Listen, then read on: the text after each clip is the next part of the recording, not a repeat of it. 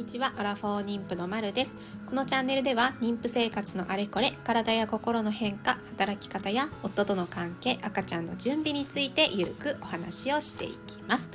今日のテーマは母親学級に行ってきました。ということで母親学級の内容を少しシェアしたいと思います。はい、えー、皆さんのお住まいの地域にはあの母親学級みたいのってありますか？私が住んでいる地域には、えそういうのがあってですね保健所の方がえ、そういう学級っていうのをね開催してくれています。で今日は母親学級に参加してみて1 5 6人くらいの、え、妊婦さんがね、え、おそらく8ヶ月とか9ヶ月の妊婦さんが集まってそこで助産師さんのお話を聞いたりですとか、えあるいは、えその保健所にいる方の職員の方のお話を聞いたりとかしてきました。はい。ね、あの、項目はね、全部で3つ分かれていて、えー、1つ目が、えー、その、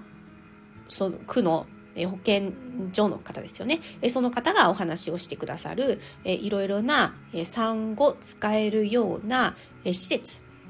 ですね。あの、施設とか、えー、いろんな支援っていうものについてのお話がありました。これね、すごい重要ですよね。あの、おそらく、えー、そういう、もしかして母子手帳とかをね、受け取った時に、えー、そこの地域からいろんなご案内ってあったと思うんですけども、やっぱりね、どうしてもこう忘れちゃったりとか、えそういうことがあると、あ、なんか産後これ使えたんじゃんとかっていうのがね、後から出てきたりとかすると、ちょっともったいないから、やっぱりそういう学級ですよね、えに参加してみて新しい情報をゲットするっていうのはすごい重要かなっていうふうに思いました。で私の住んでいる地域ではその産後のケア事業みたいなのがね、え結構ありまして、えその住んでる地域からお金をちょっとねあの一部出してくれてそれで産後体を休めるためのいろんなね授業例えば、えーと、ショートステイみたいなものだったりとか、えー、あるいは1週間くらいねあのどこかの施設、まあ、どこかの施設っていうか病院なんですけどね病院にあの泊まってちょっと赤ちゃんを預けながらね自分は体を休めるみたいなことができるようなそういうケア事業っていうのがあったりとかしましたね。あとはえ産後ドゥーラっていうんですか？あのお母さんがねまだ床上げ前とか、えあるいは体の回復がまだできてなくて動けないよとか、えあとはすごく育児に対して不安があるよみたいな時に、えお家にねそういうドゥーラさんが来てくれてそれでえ、ドゥーラさんっていうんですかね？あの、まあ、助産師さんがね、来てくれるのかな？で、えそれで、えっ、ー、と、いろんなね、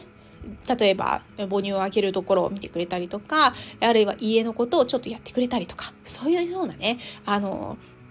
いろんな支援っていうのね、ありました。これをね、やっぱりね、活用できるものは活用して、とにかく、とにかく産後1ヶ月から2ヶ月くらいは、体を回復され、させるためにね、あの、もう努めなきゃいけないなっていうふうにね、思いましたよね。で、2つ目の項目は、助産師さんが話してくれました。で、これは何かっていうと、妊娠期間の間、のお話とか、あるいは産後、えどんな風に、まあ、体がどんな風になっていくのかみたいなお話がありましたね。えその中でね、やっぱりおっしゃってたのは、えっ、ー、と、妊娠中のね、体のケア、まあ、体のケアと言いますか、え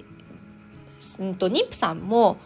いっぱい運動した方がいいですよね。あの、お腹張って安静にしてくださいとかっていうふうに言われていない、あの、健康な、健康なって言いますか、どこも指摘がないあのような妊婦さんに関しては体動かした方がいいんですよね。その中でね、やっぱり、あの、肩周り肩周りやっぱりよくほぐしてくださいねっていうふうに言われました。そうすると血流がね、え肩の周りの血流が良くなって肩こりが、あの、ちょっと和らぐのと一緒に、こう血流が背中の血流が良くなって骨の方の血流も良くなるので、えこれはねあの産後を母乳でね育てたいよっていうような方にとってはやっぱりこの肩肩回しとかね、えー、肩甲骨周りのストレッチみたいなものはねあのやっといた方がいいですよみたいなそういうようなこともおっしゃってましたね。えというような感じで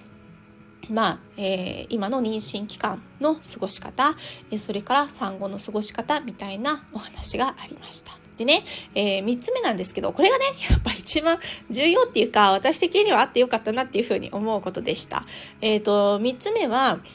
そこに参加していた妊婦さんたち同士でね、あの、産後、産後じゃないですね、えっ、ー、と、出産のね、準備とか、あるいは赤ちゃんの準備とか、どこまでしてますかみたいなテーマでお話ししてくださいみたいな、まあちょっとね、交流みたいな時間かな、そういうのがね、えー、取られました。10分から15分くらいだったと思うんですけど、えー、そこでね、あの、本当にね、今の時期って、全然その、妊婦さんって街で見かけるけど、話しかけるわけにもいかないじゃないですか。だけど、あ、動詞だとかって思ってね、ちょっとなんかあの話したいなとかっていう風に思ってたりとかね、してたところなんですよ。だからね、あの、本当に同じくらいの、あの、8ヶ月とか9ヶ月とかのね、妊婦さんとお話ができて、で、そこで、あ、同じような悩みを抱えてるんだなとか、あるいは私はまだ8ヶ月に入ったばっかりなんですけども、そこには9ヶ月の妊婦さんとかもいらっしゃって、あ、1ヶ月後ってこんな感じなんだなとかね、あの、そういうことをね、情報をシェアできた、えとか、あの、悩みを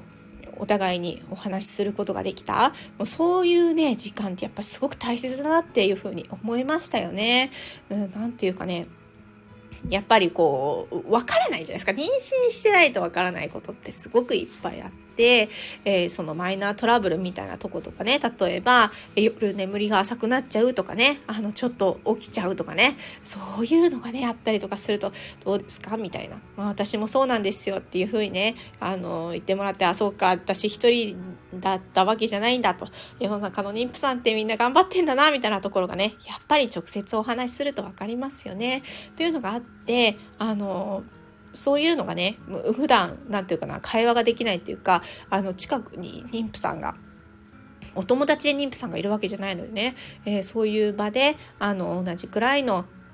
え妊娠の期間の、え妊婦さんたちとお話しできる場っていうのね、すごく嬉しいなっていうふうに思いました。でね、あのそういうのがあってから、やっぱりこのチャンネルはね、あの同じような妊娠をしていらっしゃる方、えー、がねちょっとこう自分で孤独になっちゃうとかあの自分一人とかって思っちゃうようなこともあるかもしれないんだけどもそんな時にちょっとこういう風な考えを持って妊娠生活を送っている人がいるみたいなね。あのねそういうことがさあのちょっと情報シェアしてちょっとでも励みになってねあのマタニティライフが楽しいなって思えたりとかあとは妊娠出産するっていうことってねあの全然悲観的なことじゃ、まあ、悲観的なことではないんだけど、あの、前の私がそういうふうに思ってたから、妊娠前の私がね、妊娠するって決意するまでの私がね、だいぶ悲観的に思ってたから、実はそんなことないんだよっていうのがね、あの、この、えチャンネルを通じて、その聞いている方とかね妊婦さんとか、えー、まだ妊娠はしたいけどちょっと戸惑うとかねあのそういう方に届いてあの意外と悪くないかもとかね あのちょっと前向きな気持ちになってくれたらすごく嬉しいなっていうふうに思いながらあの発信しているんです。というのがねあの今日のその参加してくださってしていた同じ、えグループでお話をした妊婦さんたちとねあの情報交換をしながらああそうかこのチャンネルもやっぱりそういう風にねあのみんなの力になれたらいいなっていう風に思ったっていうのね再確認したって感じですかね。